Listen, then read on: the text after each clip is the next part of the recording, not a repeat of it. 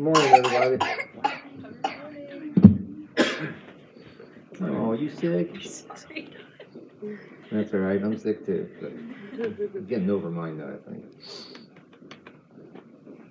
I'll make a mad dash to the bathroom though, just ignore me. I think those days are over though. All right. Back in the good old days. All right. Well, good morning, everybody. Um, um, as you know, we, we teach out of the uh, the lectionary, and, and I think I've mentioned this before that every now and then they'll give us passages that are like, "What do you do with these?" kind of kind of things, right? So, um, a lot of this is going to be kind of like educational, with some little um, tidbits thrown in that apply to to us. I guess best way of putting it. Um, so, I mean, um, I would, I wouldn't just take my word for what, you know, what I'm gonna teach, but I mean, uh, stuff online, so if I'm wrong, they're wrong too, I guess. Okay. So, we're still in Mark, apparently we're gonna be in Mark a while. All right, so this is Mark six, and it's one through twenty-nine. Jesus left that part of the country and returned with his disciples to Nazareth, his hometown. The next Sabbath, he began teaching in the synagogue, and many who heard him were amazed. They asked, Where did he get all this wisdom and power to, to perform such miracles? Then they scoffed. He's just a carpenter, the son of Mary, the brother of James, Joseph, Judas, and Simon. And his sisters live right here among us. They were deeply offended and refused to believe in him. then Jesus told them, A prophet is honored everywhere except in his hometown and among his relatives and his own family. And because of their unbelief, he couldn't do any miracles among them except to place his hands on a few sick people and heal them. And he was amazed at their unbelief. Then Jesus went from village to village, teaching. Oh, here on this second. Well, the Chapter pen doesn't six. move when I want it to. Jesus rejected. All right, well, you just read it to me, man. Then Jesus went to. That's actually a good idea. Then Jesus went from village to village teaching the people. He called his. He called his twelve disciples together and began sending them out two by two, giving them authority to cast out evil spirits. He told them not to take. He told them to take nothing for their journey except a walking stick, no food, no traveler's bag, no money. He allowed them to wear sandals and not take a change of clothes. Wherever you go, he says, stay in the same house until you leave town. But if any place refuses to welcome you or listen to you, shake its dust from your feet as you leave to show that you have abandoned these people to their fate. So the disciples went out telling everyone they met to repent of their sins and turn to God. And they cast out many demons and healed many sick and people, uh, many sick people, anointing them with olive oil. Herod Antipas the king soon heard about Jesus because everyone was talking about him. Um, he's, he's not actually a king, he's more of a governor, but this is kind of the language to use. Um, Caesar was the king, but, but Caesar appointed him in this section, so he's a, basically a governor. And some were saying, this must, but the same saying about Jesus, this must be John the Baptist raised from the dead. That is why he can do such miracles. Others said he's the prophet Elijah. Still others said he's a prophet like the other great prophets of the past. When Herod heard about Jesus, he said, John, the man I, John, the man I beheaded, has come back from the dead. For Herod had sent soldiers to arrest and imprison John as a favor to Herodias. She had been his brother. He had been. She had been his brother Philip's wife, but Herod had married her. So he's married to his sister-in-law now. John had been telling Herod, "It is against God's law for you to marry your brother's wife," because that's what it says in I think in Leviticus that you don't, you know, you don't sleep with your brother's wife. So Herodias bore a grudge against John and wanted to kill him, but without Herod's approval, she was powerless. For Herod respected John, and knowing that he was a good and holy man, he protected him. Herod was greatly disturbed whenever he talked with John, but even so, he liked to listen to him. Herodias' chance came finally came on Herod's birthday. He gave a party for his high government officials, army army officers, and the leading citizens of Galilee. Then his daughter, also named Herodias, came in and performed a dance that greatly pleased Herod and the guests. Ask me anything you like, the king said to the girl, and I will give it to you. He even vowed, I will give you whatever you ask, up to half my kingdom. she went out and asked her mother, What should I ask for? Her mother told her, Ask for the head of John the Baptist. So the girl hurried back to the king and told him, I want the head of John the Baptist right now on a tray. Then the king deeply regretted what he had said, but because of the vows he made in front of the, his guest, he could not refuse her. So he immediately sent out an executioner to, to the prison to cut off John's head and to bring it to him. The soldier beheaded John in the prison, brought his head on a tray, and gave it to the girl, who took it to her mother. Then John's disciples heard what had happened. They came to get his body and buried it. Lord, thank you for this day. Thank you for this time. Um, I, I pray, Lord, that what I have to say is um, is true and honest, and um, I I just thank you, Lord, for an opportunity to um, to be, um, I guess, you know, uh, some. Uh, I'm honored, Lord, that you allow me, that this church allows me to um, get up here and teach. Um, I thank you, Lord, for um, uh, helping me feel better today. And I do pray, Lord, for all those who, who are sick and um, um, just, just, that you just be with them and, and help them and help heal them. And I thank you, Lord, for um, your love, your mercy, and your grace. And I ask for this in Jesus' name. Amen.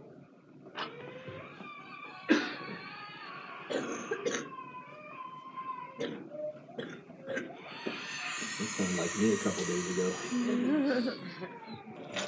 Poor kid.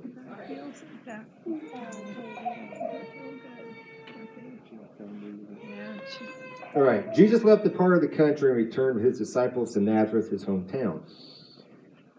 The next Sabbath he began teaching in the synagogue, and many who heard him were amazed. They asked, Where did he get all this wisdom and the power to perform such miracles?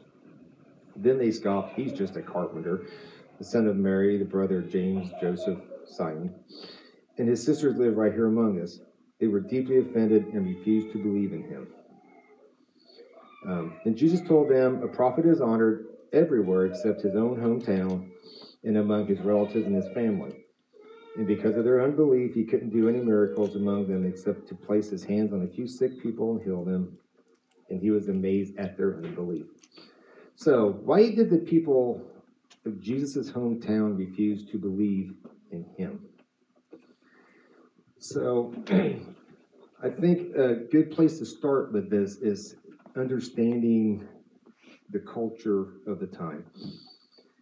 Um, so, when in the the source I was reading didn't say boys; it said kids. So apparently, um, um, when kids when kids went to school in Israel at this time, it wasn't like school we go to now. They went to school to learn the Torah, the Old Testament, and and how it worked was when they, they turned around when they got about six years old, they would they would go to to um, rabbis, whichever their local rabbi was in their their town, and and the rabbi would start teaching them how to memorize the first five books of the Bible.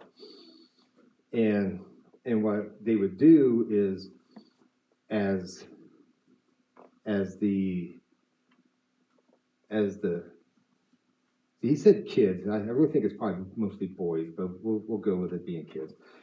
I mean, you never heard by any female rabbis back then, though they do have some now. Um, but anyway, so as as they're learning, you know, if if they're if they're really good at learning it, they the, the rabbi will keep them on. But if the kid just can't get it, you know, he tells the kid, you know, um, go home and learn your family's business. That's what kids did, you know. You just followed your dad's footsteps and you did all that.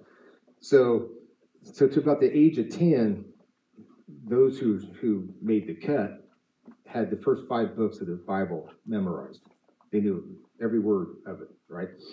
And so the next step was to learn the rest of it now. So you got to learn Psalms, you know, the prophets, and all that stuff. And so they would do that up until the age of ten.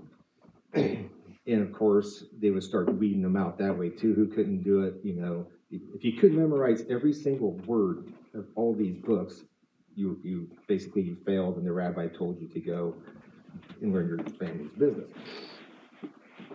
Then from ten to fourteen, maybe that was the prophets, they, they do that. And, and they, but he just keeps weeding them out until the ones who are left are the ones who have it all memorized. So by the time, they're fourteen years old, then, then what the rabbi does is he starts basically grilling them about, um, what it means. And do you understand what you've memorized? So the goal wasn't just to memorize it, it, the goal was to understand what it meant.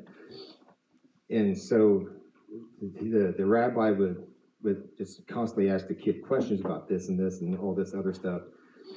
And if the, and if the rabbi liked the answers that he got, then he would tell the kid, okay, you can be my disciple, and he would take him on and he would teach him how to be a rabbi.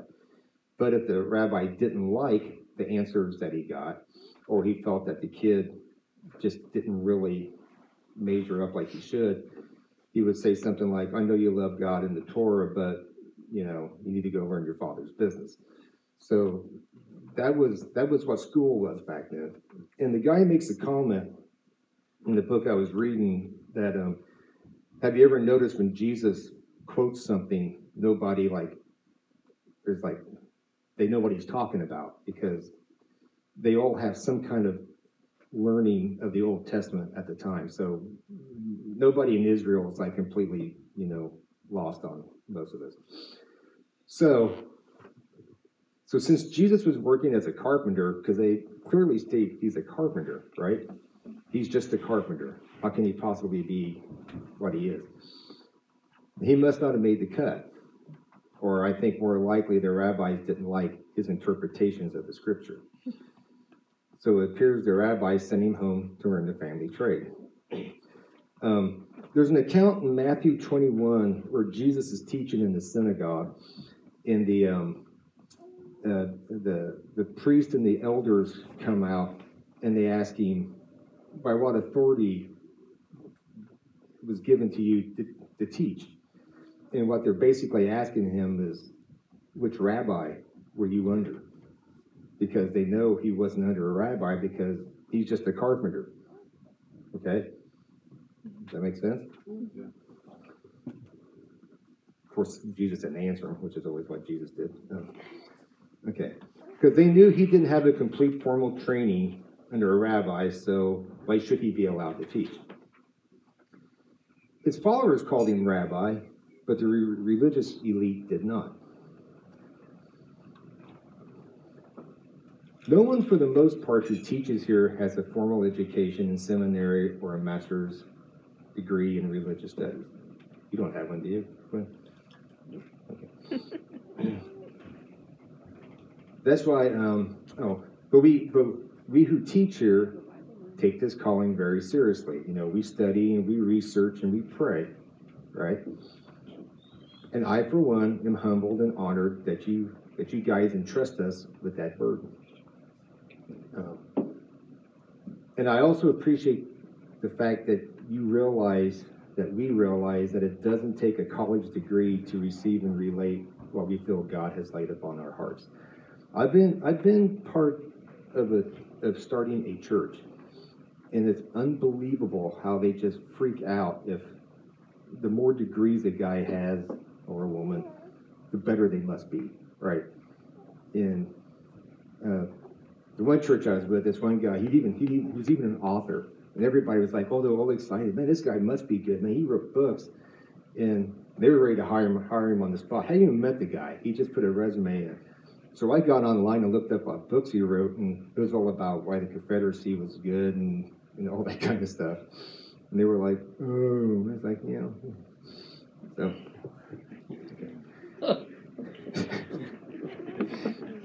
I mean, some people are blinded by by the by the paper. Anyway, um, like I said, I also appreciate that we realize that it doesn't take a college degree to receive relate to what we feel God has laid upon our hearts. But for me, it's also rather comforting to know that the one we teach about didn't have a piece of paper legitimizing his teaching credentials either, apparently.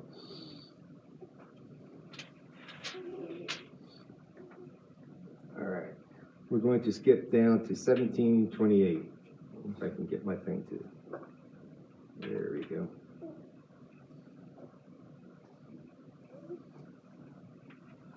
Herod Antipas the king soon heard about Jesus because everyone was talking about him. Some were saying, This must be John the Baptist raised from the dead. That is why he can do such miracles. Others say he's the prophet Elijah, still others say he's a prophet like the other great prophets of the past. When Herod heard about Jesus, he said, John the man I beheaded has come back from the dead. For Herod had sent soldiers to arrest and imprison John as a favor to Herodias, his wife. She had been his, his brother Philip's wife, but Herod had married her. John had been telling Herod it's against God's law for you to marry your brother's wife, so Herodias bore a grudge against John and wanted to kill him. But without Herod's approval, she was powerless. For Herod respected John, and knowing that he was a good and holy man, he protected him. He protected him. Herod was greatly disturbed whenever he talked with John, but even so, uh, he liked to listen to him. Herodias' chance finally came in Herod's, on Herod's birthday. He gave a party for his high for his high government officials, army army officers, and leading citizens of Galilee. Then his daughter, also named Herodias, came in and performed a dance that greatly pleased Herod and his guests. Ask me anything you like, the king said to the girl, and I will give it to you. He even vowed, I will give you whatever you ask, up to half my kingdom. She went and asked her mother, What should I ask for? Her mother told her, Ask for the head of John the Baptist. So the girl hurried back to the king and told him, I want the head of John the Baptist right now on a tray. And the king deeply regretted what he had said, but because he, he because of the vows he made in front of his guests, he could not refuse her. So he immediately sent an executioner to cut the uh, uh, executioner to, to the prison to cut off John's head and to bring it to him. The soldier beheaded John in prison, brought his head on a tray, and gave it to the girl who took it to her mother. So Herodias was upset with John the Baptist for calling, calling out Herod because he had married his brother's wife. All right. This is this apparently offended Herodias more than Herod, but it doesn't shine a very favorable light upon her either, right? Um, she wanted John the Baptist dead, but her husband tried to placate her by by throwing John in prison because he had a lot of respect for him. But her grudge went much deeper than the, than a simple imprisonment. She wanted his life. I kind of get the impression that she had been scheming or at least biding her time for the opportunity to get rid of John the Baptist. Because then one day, Herod throws himself a birthday party. He invites all the muckety mucks and the high rollers in the neighborhood. And they're partying, they're eating, they're drinking, they're participating in all sorts of debaucherous revelry. revelry. And then his daughter walks into the room. Most think that she is actually his stepdaughter, which would kind of make her his niece also, right? Uh, depending on which translation of the Bible you're reading, she is referenced as either the daughter of Herodias or, as this one, she has the same name as her mom. According to the first century Jewish historian Josephus, her name is Salome. So we will call her Salome just to avoid confusion. All right.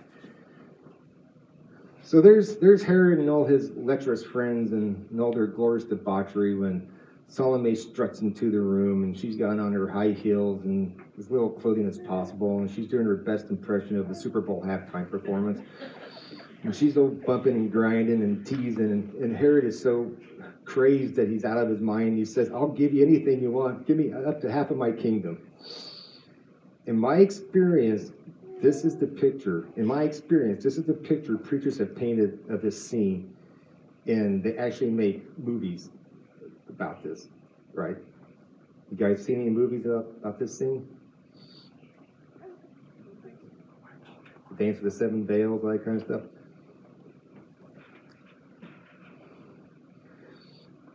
But as I was doing some research, I ran across something very interesting. And I will sadly admit, as a guy, when I read about a woman walking into the room and doing a dance and a guy willing to give up everything, I, I, I tend to think it's like a primal reaction to a deductive act. Seductive act. The Greek word for girl is karasia, if I pronounced that right, and it means little girl. When Quinn taught, I guess it was last week, you teach last week about uh, Jairus' daughter? Two weeks ago? About what did I? Jairus' daughter? Jesus raised Jairus' Yeah, daughter. yeah, yeah. Um, the, the, the, the word for girl, uh, Jairus' daughter, is the exact same word. And, and in that story, uh, it states that the girl was 12 years old. So some believe that Salome was a, like a tween. She was around 10 to 12 years old. And also, the, the Greek word for dance would say that she did a dance. I don't know if I could now this one. That Greek word is orheome, or orheome, and it can mean to play. So perhaps Salome was a 10, 11 year old little girl who just happened to wander into the room and just started play dancing like a lot of little girls do, because there was probably music being played at the party. Um, I don't know if you've ever noticed, like when Tim's doing worship, you know, Anna and, and Cora's back there spinning around and, and all that. That's the vision that I noticed out of that. Um, And the men just thought it was the cutest, sweetest thing they'd ever seen. That it was so cute that Herod offered her anything she wanted, up to half her half his kingdom. And and by the way, uh, up to half the kingdom doesn't mean he actually is going to give her half his kingdom. It just means that he'll give her something very valuable if she if she wants it. Another clue that um, Salome was probably just a little girl was that she went to ask her mother what she should ask for. Any normal 16, 17, 18, 19 year old would probably not even ask their mom's opinion about this. They would just ask for money, a, a shiny new chariot, or the latest iPhone. But a 10 year old, a child would ask for mom. So it's quite possible Herod saw nothing sexual at all about Salome's dance. But then again, he is sleeping with his brother's wife, so. But if it was an innocent child's dance and just a father delighted to see his child being a child, the real heinous person in this account is Herodias.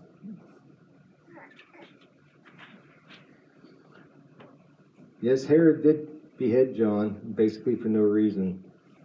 But Herodias uses her own child as an unwitting accomplice to, to murdering to the murder of another human.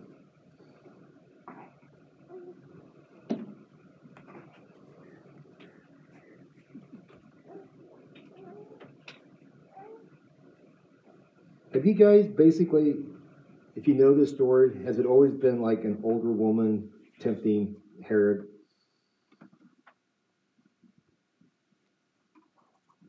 I don't know about older, but I always assumed that it was not Of age, of age. Yeah. Yeah. Yeah, the idea that, I never, I mean, I never read that and thought about it being, uh, just a little girl, being a little girl.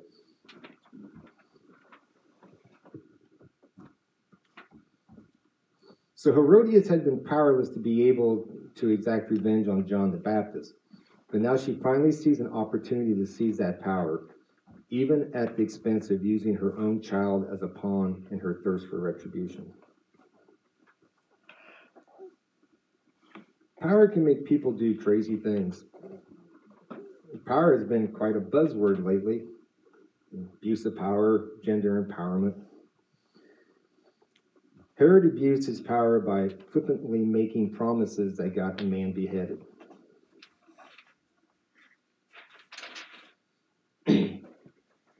Herodias took advantage of her daughter's power to satisfy her lust for vengeance. We can see in our own lives how empowerment can be used for sole personal gains. But contrast their view of empowerment with how Jesus says his followers should use empowerment. Come on. Back up in verse 7.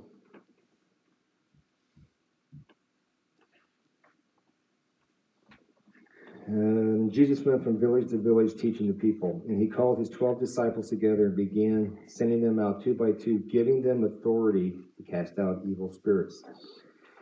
Jesus gave the disciples authority, empowerment to cast out demons and to heal the sick. It's empowerment, but it's infused with mercy and not dominance. Now, it may be debatable if the gift of healing and casting out demons are still available to us today. Perhaps they are, but just in a just not in the same way. As followers of Christ, we need to recognize and realize that we have been empowered with the Holy Spirit, and the fruit resulting from that empowerment are what we use for the casting out of the demons and for the healing of souls. Did that make sense? I struggled with writing this to make it make sense. Say it again. Okay. As followers of Christ, we need to recognize and realize that we have been empowered with the Holy Spirit. And the fruit resulting from that empowerment are what we use for the casting out of demons and for the healing of souls. In the 20 plus years I've been attending church, I've heard very few sermons on the fruit of the Spirit. It seems the children get taught it a lot, but not the adults. In what I've experienced in my life, far too many professing Christians don't even pretend to display any fruit of the Spirit. Just take a quick glance at Facebook and our politics.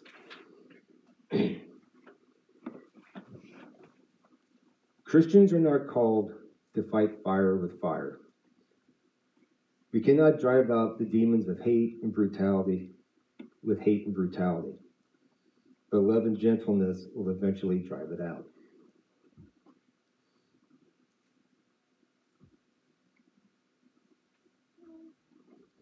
All right, so these are the fruit of the Spirit.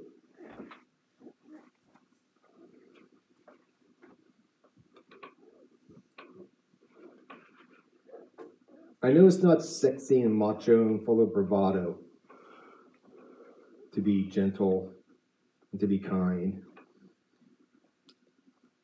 But our Lord Jesus Christ lived and lived and was crucified to overcome the demons of hate and evil by being a servant and by loving his enemies and forgiving even those who killed him.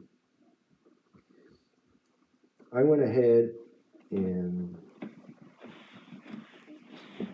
I put what I thought would was like the opposite of the fruit of the spirit of each one of them.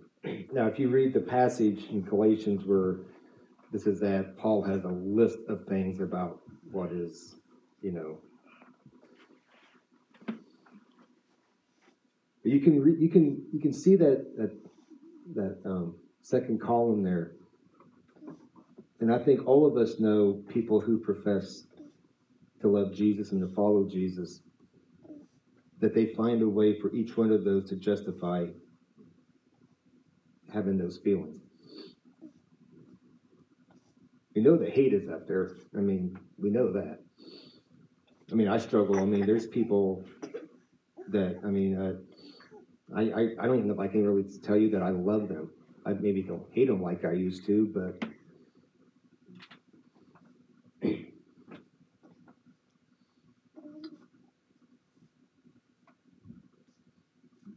but we're called though to like not to hate people and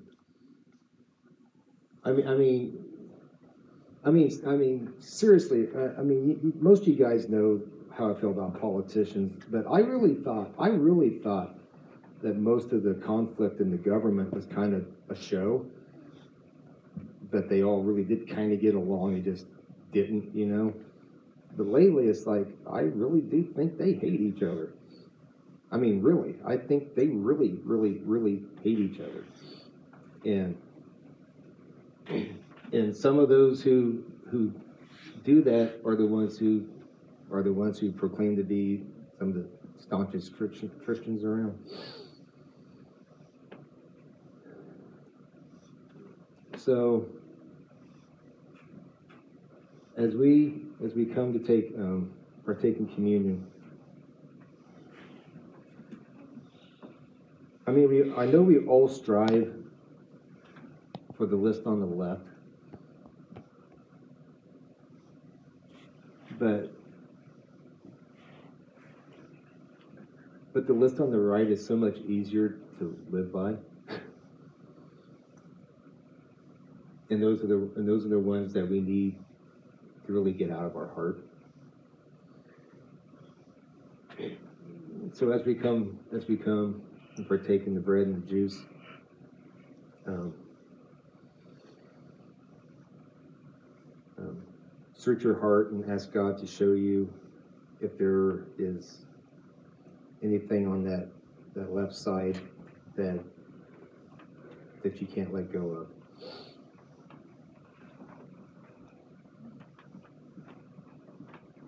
And I'm not talking about, it doesn't have to be actions like cruelty.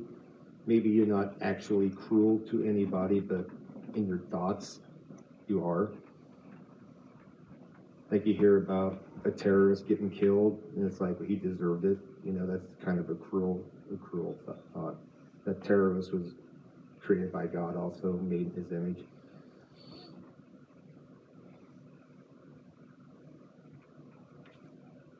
Adultery is the same way. You don't actually have to do anything physically. It can all be mental and in your heart.